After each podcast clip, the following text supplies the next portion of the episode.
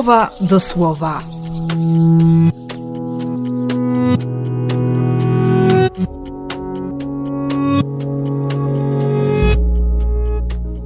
Trzeci grudnia, sobota.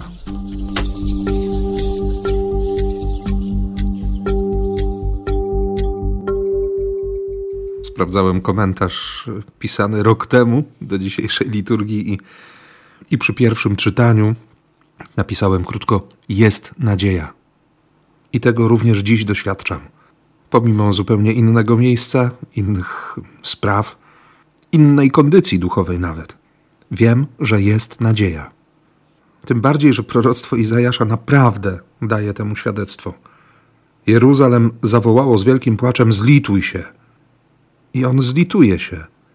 Na głos Twojego wołania, gdy tylko usłyszał, już Cię wysłuchał. Ktoś oczywiście może powiedzieć: No, ale nic się nie zmieniło. Ale Pan daje tę obietnicę, którą redaktor lekcjonarza pominął. Wtedy wyrzucisz idole posrebrzane i pozłacane, w proch je rozbijesz. Rozproszysz jak plewy, i potem jest jeszcze mocniej, albo jak wodę po myciu miesiączki wylejesz, lub jak łajno usuniesz. Pytanie o to, kto jest moim Bogiem, jest, jest ciągle aktualne. Jakie bożki próbują zdetronizować Jezusa? Albo którym bożkom się to już udało? Więc skoro Bóg jest przekonany, że stać mnie na to, żeby przyjąć wolność, żeby zauważyć Jego błogosławieństwo, żeby we właściwy sposób wykorzystać łaskę, każdą możliwą łaskę, to mam prawo w tym adwencie wyciągnąć ręce ku niebu i się uśmiechnąć, nawet przez łzy, uśmiechnąć się do Ojca, który jest w niebie i który, jak to w 26 wersecie przeczytamy, uleczy złamania swego ludu usunie Twój ból po uderzeniach. Tęsknię za tym i chcę, żeby, żeby ten adwent taki był.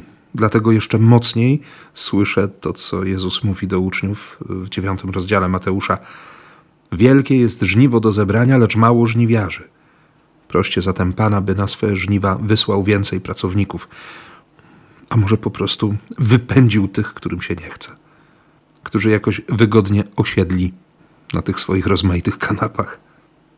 Już bliskie jest Królestwo Niebios. To mamy robić.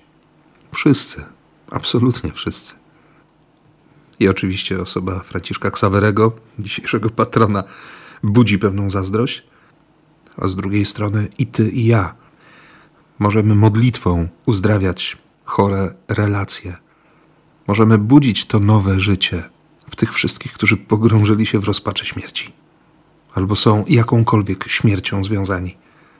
Możemy, przekonując się na własnej skórze, dawać codziennością świadectwo o tym, że, że Bóg jest Bogiem bliskim, że można mu ufać, że wiara jest możliwa.